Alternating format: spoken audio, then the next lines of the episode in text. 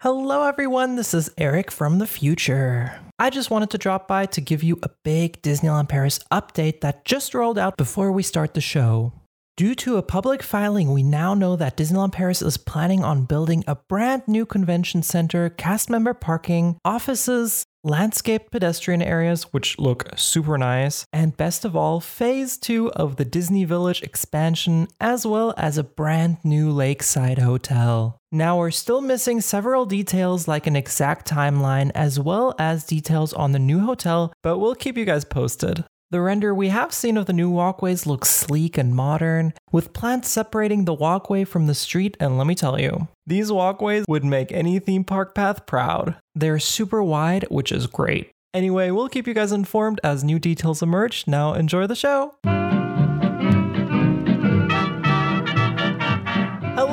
Everyone, and welcome back to Air Magique. I'm your host, Eric, and with me is my amazing co host, Niels. Hello everyone, today we will be talking about the best snacks you can get at Disneyland Paris. Yes, when you're running around a theme park all day, you know, you really do start to crave some of that sinful sugar and carbohydrates. But before we get to all that, I did want to mention that this month's Patreon exclusive show is the Discoveryland Deep Dive, which concludes our Disneyland Park Deep Dive series.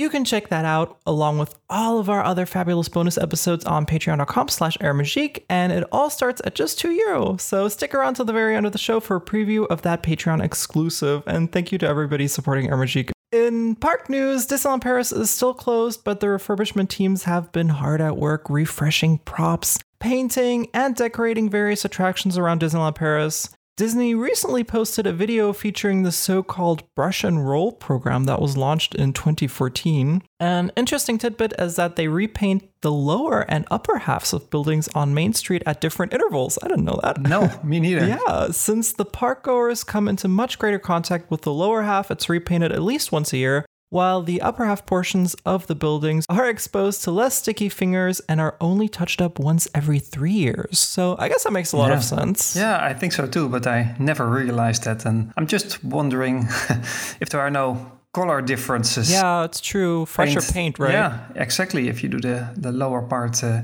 well, sometimes even three times a year, I understood. So uh, that's quite a lot. Yeah. Yeah, that's true. They probably have this down to science. It's probably like one day after three years, you start to notice a big difference between the two shades. True. But they did a really good job with the divider line where they stop painting. So when it starts going into forced perspective, Yeah, I, I guess, guess that's so, where they yeah. only do it every three years. I will and, yeah. definitely uh, have a closer look uh, when I visit the park next time. yes, totally. That's a great idea. Yeah, I mean, people are leaning up against these buildings. Kids are touching the walls with their ice cream fingers, and uh, yeah, I mean, people just in general are yeah. heavy wear and tear. Touching everything. so yeah, the storybook store is also receiving some intense R and R. Just like the castle, it is covered in scaffolding and everything from carpentry, painting, waterproofing, decor made of resin, signs, and so forth are being refurbished. So it's nice that that place is also getting some love. Yeah. Now, just like the castle, when the parks reopen, the scaffolding will be covered up in a specially designed print so as to minimize its impact on the land's look and feel. Yeah. yeah also really clever. Yeah. It's interesting. A lot of European cities are also Doing this. yeah, Yeah. So when I was in Venice a couple of years ago, they were refurbishing the Plaza San Marco, which is like the main square in Venice, and they also had a huge part of the buildings was covered in scaffolding, Mm-hmm. and they covered it up with like a screen print, which was really clever. So it didn't ruin your holiday pictures. But still, you have to come back one day for the real thing. yeah, it's very true. Yeah. Also, part of it was like this huge ad with Scarlett Johansson Oh. for Moët Chandon. So yeah, it wasn't 100% authentic by any stretch of the imagination. Interestingly enough, many of Main Street's shop signs have been taken down and brought back into the workshops during the closure. So the Emporium sign received a fresh coat of paint as well as a complete redo of the gold leaf lettering. Did you know that was real gold leafing? I didn't no, know that was no, real I didn't leafing. know that. Well, I was aware of the gold at the castle towers, but not um, Mm-hmm. about these, uh, well, shop signs. Yeah. so I'm wondering if there are any more that actually have the gold leaf lettering. I believe I saw Eddie Sotto on Twitter post that some of the window screen prints are also Oh. gold leaf letters. Yeah, that could be. Yeah, And yeah. that's why they're so nice and shiny. yeah, exactly. yeah, I mean, so the next time you're taking a stroll down Main Street, take a moment to appreciate that 24 karat magic going on in the signage. yeah. Inside the Market House Deli, the props and decor team is also refreshing all of the interesting vintage cans and food packaging. Now, this proved to be a real challenge because Disneyland Paris utilizes a bunch of real antiques, so it's not like they can just quickly and easily duplicate prints and pieces. One real 1920 sack of flour, for example, has been sitting in the Market House Deli at Disneyland Paris and has been collecting dust and dirt for the past 30 years of operations. Now, the team actually took the sack back to the office and scanned it in ultra high resolution. A graphic designer, I wish it was me, hmm. then touches up all the graphics while another specialist finds out exactly what materials were used to make the sack. The team then creates an identical replica of it, which, yeah, is great for the future since now they have a master file available and they can easily duplicate it. Yeah. In fact, each prop has its own proper master documentation that can be referred to by future teams to get the look and feel just right. If a prop doesn't have documentation, well, that's being rectified right now. yeah, it seems that they well document everything these days. The colors, the materials, True. exact locations of props. Yeah. there's such a lot of care uh, going on there, and I'm really happy that they give such small details a lot of attention, and I personally appreciate that. But totally. I can even imagine that a lot of people don't even care about this sack of flour to be really authentic. But yeah, I'm really surprised that they put so much effort in these small details to make it so authentic and keep it that way. So Most definitely, it definitely. almost feels like a museum. yes, totally. I mean, I think standards and practices for such a highly themed immersive space are super important, and it's exactly what Disneyland Paris needs to keep up a good show and to mm-hmm. make sure that the quality doesn't degrade over time that everybody knows exactly where what's supposed to be. Of course this adds an entirely new layer of complexity for the mm-hmm. brush and roll teams or any type of teams that are in charge of designing the spaces and keeping them looking right because you have to follow all of these guidelines and True. it's a challenge so you have to really get into the documentation before you even move Yeah. or you touch a cannot single just can remove something and clean it up. No. exactly. Yeah. So the whole idea is to rejuvenate all the decor and to make it appear exactly as it did 30 years ago when the gates first opened. Some lucky attractions also got some love, like Pinocchio, where the team repainted many of the sets and installed new LED black lighting. So apparently, the black light is pretty harsh on the specialized paint and does really eat away at it. The large ice cream cone in the Pleasure Island scene had almost completely faded to orange, but then the team was able to restore it to its former bright pink strawberry goodness. yeah, there were some huge color changes. yes. visible due to these lights. So it's really good that they changed it. And the black lights itself seem to lose effectiveness after a couple of months already. So Totally. LED versions of black light should be a more durable solution. And um, yeah. It'll be really interesting to see how these age the sign as well, how um, Yeah. the LED light intensity affects the colors over a longer period of time. It's so jarring to go on Yeah. these attractions after they've been freshly refurbished because you're like, oh, this is what this is supposed to look like. like you get so used to the fading of all the colors, and then True. it's like Yeah. a punch in the gut in a good way. Yeah. Originally, this first two month refurbishment was supposed to take place at a later date, but the team took advantage of the imposed closure to do what needed to be done. So, props to Disneyland Paris for being so flexible with its refurbishments. That's really a brilliant and wonderfully efficient way to go about it. So, the German in me loves that. Pinocchio is not the only attraction that got some love, though. Even the Tower of Terror is getting the works. Inside the lobby, the teams are touching up the patinas. For those of you who don't know, patina is a green or brown film on the surface of bronze or similar metals like copper, produced by oxidization over a long period. And they're also touching up all the lovely little cracks in the walls, which are actually done with the trompe l'oeil technique. yeah, that's fantastic. It's an illusion. Yes! That's also a throwback to our Fantasyland deep dive episode, and go check that out if you want to learn Yep. even more about uh, trompe l'oeil. we talk about that a bit. During the construction of the Tower of Terror, it originally took a full two weeks to cover the lobby in artificial spiderwebs. The decorators had to follow strict guidelines from Walt Disney Imagineering that defined the placement of each and every web. now, the secret to Disneyland Paris webs is that it's actually hot glue. Hmm. The team uses a modified glue gun that adds pressurized air at just the right angle and forms the webs. So, who knew spiderwebs could be so much work? Yeah, and I'm wondering if there are any real spider webs now in between those artificial ones. I'm sure there must be, right? Like over time. yeah, so if they're cleaning it up, then uh, we have less uh, spider webs all of a sudden. Were there more here before? yeah. For the ongoing refurbishment, the team photographed all the webbing, removed it to refresh the props, and then replaced all of the webbing exactly as it was before. They even submitted the after photos to Walt Disney Imagineering in California for final creative approval. So, yeah, Yeah, even wow. every single spiderweb has to be approved. Yeah. Yeah, so now let's get on to the main topic. Disneyland Paris is full of details and gorgeous design. However, when it comes to food, well, I wouldn't say that's why you go to Paris exactly, which is ironic because we're literally in France, the country with the world's most renowned cuisine. True. And you know what? Where's our Dole Whip? Where is it?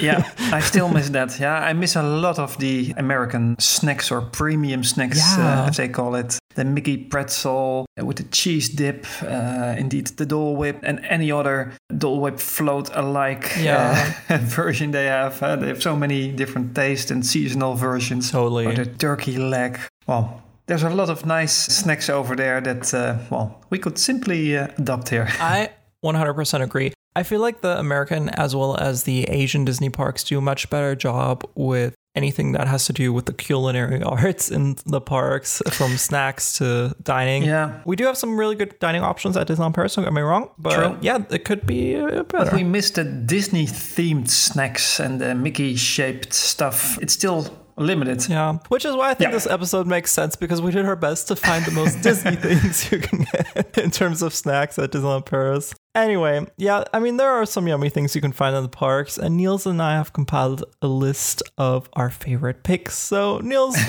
what's your first pick? Well, my first pick is a simple one, but one we got uh, quite some times now, and that's uh, the nachos with uh, melted cheddar cheese from uh, Last Chance Cafe. Oh, yeah. Which is in uh, Frontierland with a nice view uh, in the direction of Big Thunder Mountain.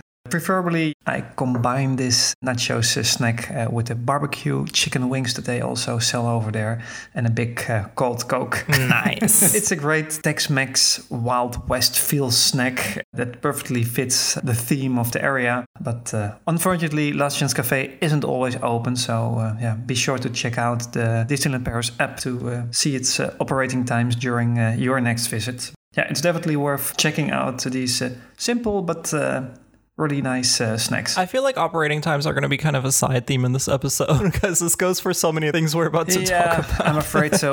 Yeah. So, are the nachos with cheese? Is there any kind of fresh, like tomatoes or something on top, No. or is it just It's just nachos and cheese. Okay. so it's actually quite simple, but yeah, it's one of my favorites. Yeah. Is the cheese kind of spicy a little bit, or is it just like a the regular kind of nacho cheese that It's everybody knows? Quite accessible for everyone. no, it's not spiced, so that's why I uh, love to have it together with the barbecue chicken wings because those Ah, yeah. have a little bit stronger flavor, but uh, it goes really well with those nachos. And uh, They got a nice balance going on. yeah, then. you can have uh, the nachos together with the chicken wings or well something else from Last Chance Cafe as a lunch. But um, if you just take the nachos, it's a good afternoon snack, in my opinion. Totally. so what's your uh, first one, Eric? Okay, so I'm gonna go with something French. I'm gonna go with the sweet and salty crepes you can find around Disneyland Paris. I mean, if you're going to France and this is a once in a lifetime trip for you, or even once in a decade, you probably have some kind of food bucket list, Yeah. and crepes absolutely have to be on that bucket list. And Disneyland Paris does them Yeah. okay. I mean, you're definitely going to find better crepes, freshly made crepes elsewhere in Europe or even France for that mm-hmm. matter. However, they are a really good option when you're in the park. Yeah. The stand I frequent the most is in Frontierland near Big Thunder Mountain, and the crepes themselves are pre made. So the cast member just heats them up a bit on this flat surface, but they add some of that hot Nutella on top and it's heated up up, and that prefabricated crepe will start to look like a fabulous three star Michelin culinary experience. Yeah. when the crepe carts are open, you can also find them in Fantasyland as well as Discoveryland. And also in the Walt Disney Studios Park. Yep. Interestingly enough, when you are staying in the Castle Club Lounge, they serve the exact same prefab crepes up there in the breakfast buffet. So uh, Disneyland Paris, I guess, just buys them in bulk and then supplies some of the hotels as well as the snack carts with them. I guess so.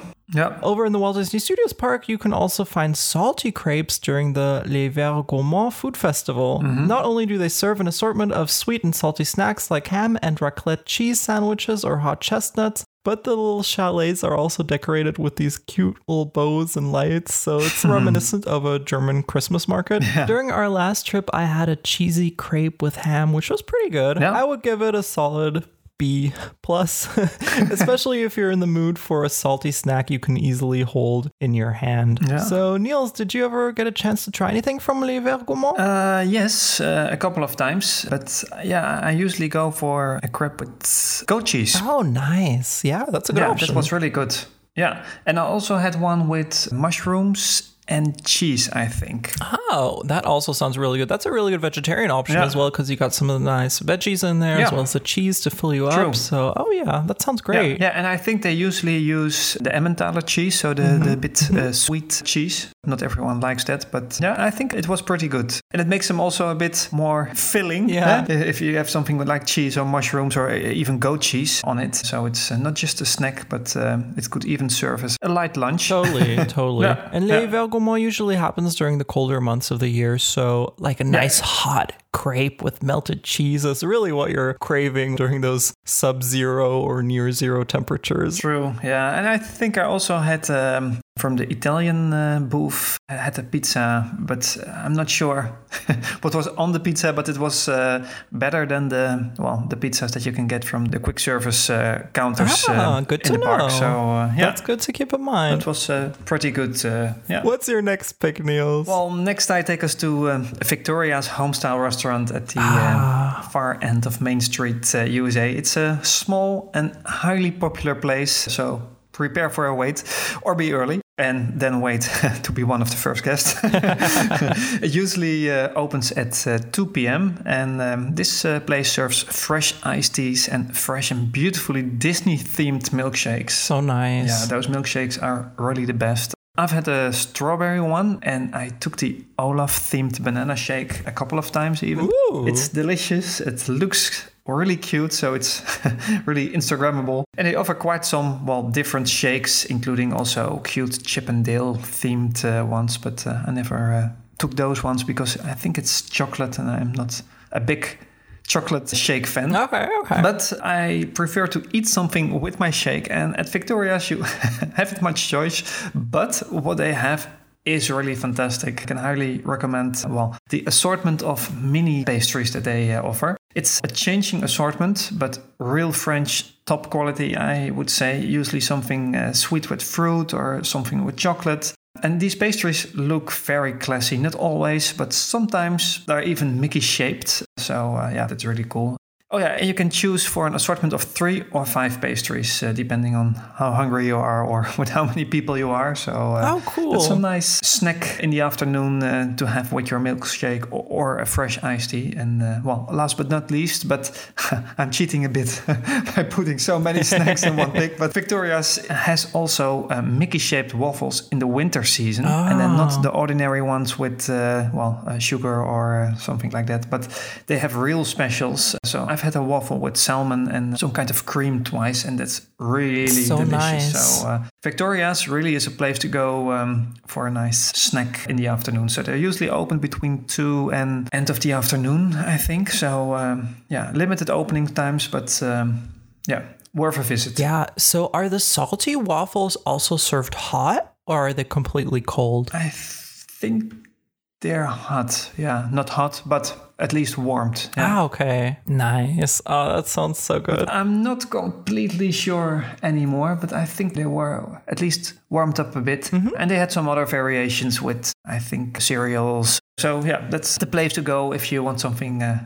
well, more special. I mean, a nice salty waffle with smoked salmon and cream cheese. It sounds like a dream, honestly. I love it. I also love a good sweet Yeah. waffle, don't get me wrong, but oh, that sounds so good. Me too, but these are definitely better than the ones you can get from the counter Yeah. kiosks. Yeah. I mean, and then this summer, the Terrace of Victoria's, if you can get a seat, Mm. is such a fabulous place to eat your delectables and enjoy that view of Sleeping Beauty Castle. People watch on Main Street. I mean, it's Yeah. just the most fabulous place ever to Yeah. sit. And I've never managed to get a seat there. Oh, really? So oh, many yeah. times. I've, I've been there a couple of times, and uh, yeah, it's indeed a great place. You, you cannot always see the castle from there. It depends on where you sit, but True. at least there, well, you have the nice Main Street buildings, the nice pavement, Definitely. some trees and, and flowers around you. So yeah, it's a wonderful place to sit back, relax, hear the Main Street uh, music, and uh, treat yourself with a snack. Totally. Yeah. So my next pick is the first Instagrammable pick on my end, I would say. Mm. So the. Yeah. Mickey shaped marshmallow with ears dipped in chocolate from the Boardwalk Candy Palace on Main Street. Oh,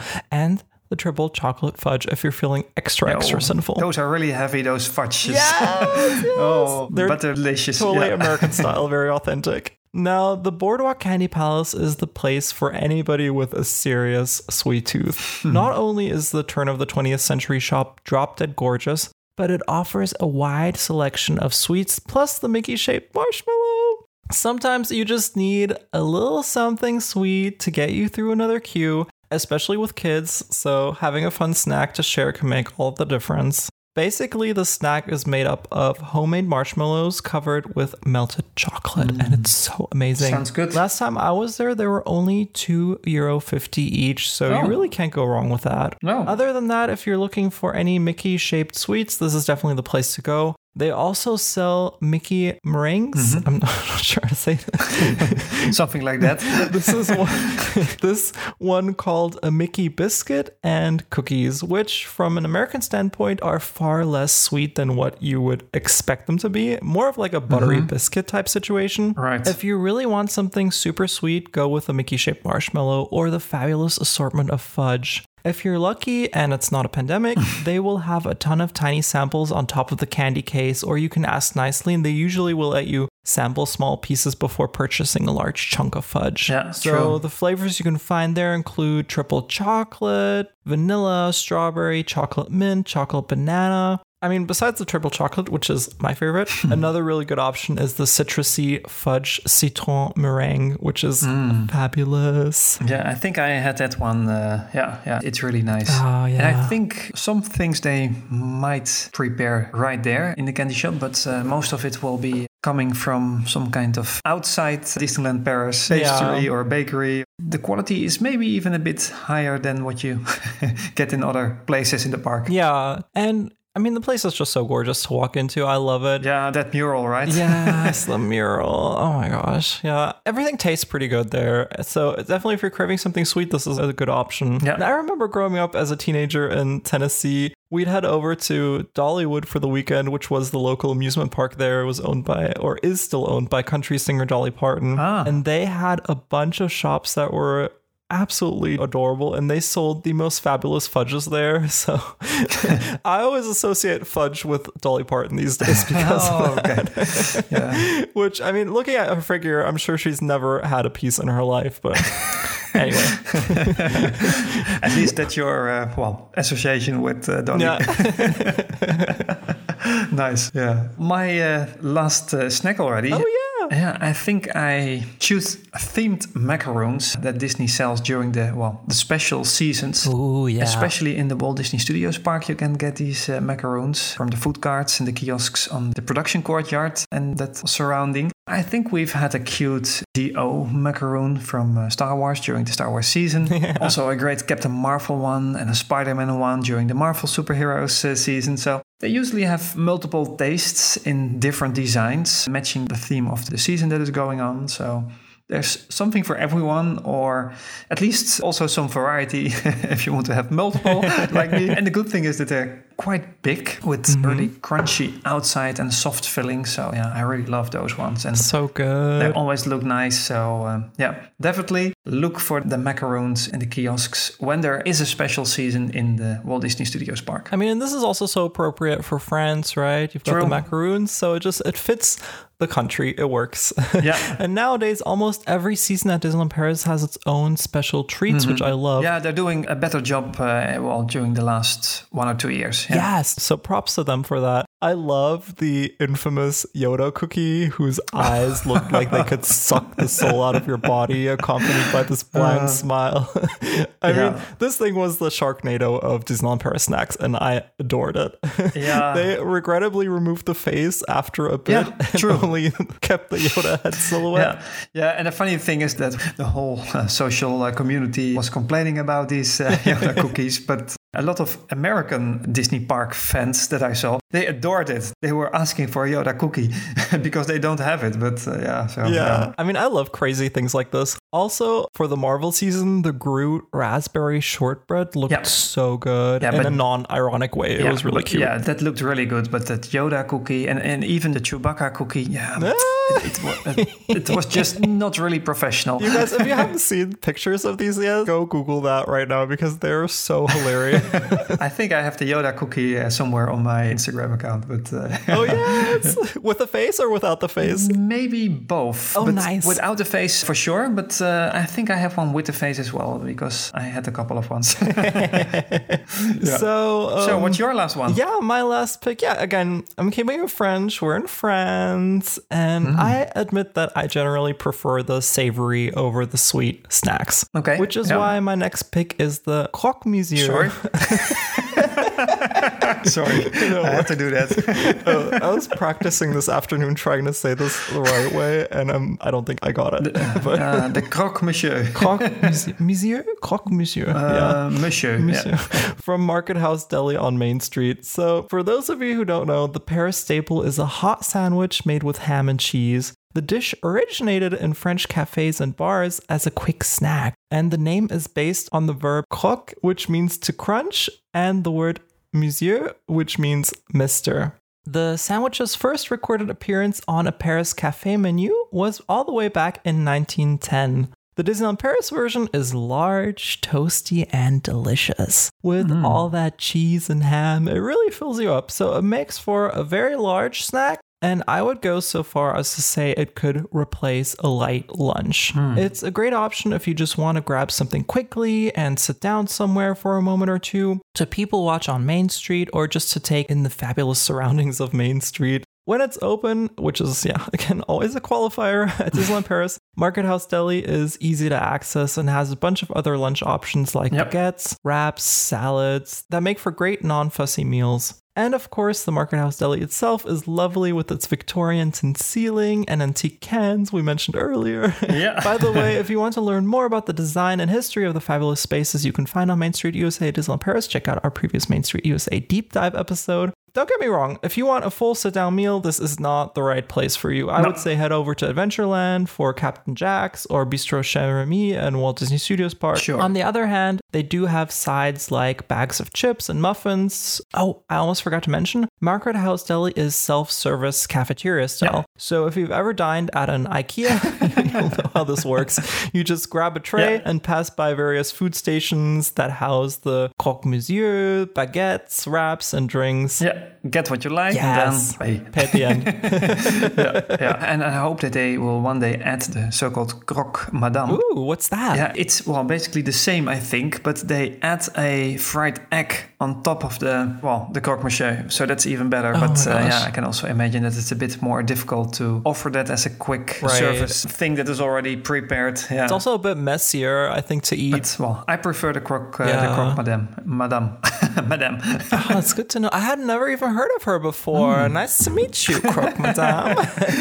nice. so good. Niels, where can people find you? Well, you can find me on uh, Instagram under the handle at Capturing Disney Parks and uh, at Kept Disney Parks on uh, Twitter. For podcast, influencer interviews, videos, and articles, you can visit uh, my website, capturingdisneyparks.com. So see you there. Now, before we go, we did want to thank some of our new patrons, and you can also get in a shout out at the Newport Bay Club tier on patreon.com slash airmagique. I'll put a link in the show notes. So thank you so much to Anna from My DLP Live. Thank you to Jerry, Josh, and Tulips.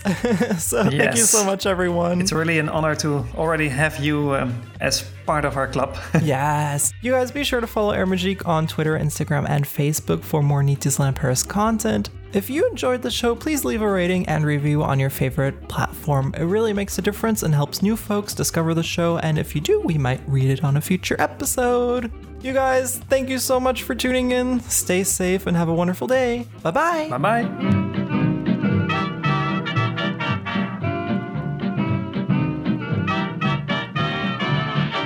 I chose to focus mostly on lost treasures in this episode since Yeah. we want to gain a deeper understanding of the present land. It's essential to keep an eye on the past and see what led to the Discoveryland we have today. So, my first pick is the long forgotten Café des Visionnaires, or the Visionaries Cafe, which was a restaurant located between Fantasyland and Discoveryland. The cafe was a dedication to the greatest visionaries of all time. The restaurant featured a lovely retro futuristic mural depicting the legendary stories written by Jules Verne, like From the Earth to the Moon and 20,000 Leagues Under the Sea. The mural was housed in a ceramic frame and was composed of geometric shapes and kept mostly in a blue yellow color palette, with a portrait of Jules Verne himself at the center. The bronze and copper, black and brown freestone gave the interior a contemporary look. It also featured an outdoor seating area looking out over the Fantasyland.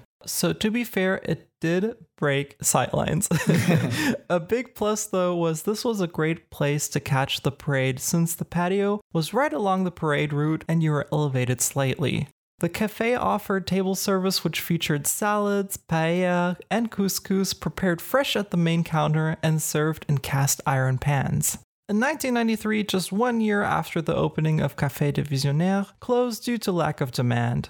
It was replaced in 1994 by Arcade de Visionnaire, not the beautiful Discoveryland arcades, but the 80s American mall type with video Oh. games you could play for an extra charge. Now, that stuck around until 2002 when the building was split in half. One side accommodating the annual passport office, and by the way, that fantastic Jules Verne mural we mentioned earlier is still there. While the other half became Arcade Omega, a smaller version of Arcade de Visionnaire. And then Arcade Omega closed in late 2005 to make room for the backstage area of Buzz Lightyear Laser Blast.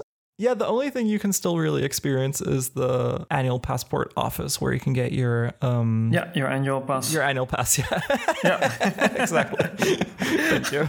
yeah, and that looks awesome. Yeah, it's really feeling like you're entering a piece of history, in my opinion. Uh, yeah. Yeah, I was looking at archive photographs of the cafe, and I think it would have been really lovely, even though it is breaking sightlines, to sit on that large patio they used to have. And it was right by where the fountains are and the waterscaped. And at the time, there are all these effects on the fountains as well that are no longer working today. So there was like fire that moved across the water surface, there was fog that would come out. So it really looked like kind of like an alien planet type sci fi waterscape. Now, this was just a short preview of the full length Patreon exclusive Discoveryland Deep Dive show, which has more than an hour's worth of great secrets and insights. You can get access to the fantastic exclusive, plus all of our previous bonus episodes, the best cues, Disneyland Paris trivia, 2020 highlights, and much, much more for just 2 euro. Now on patreon.com slash link in the show notes.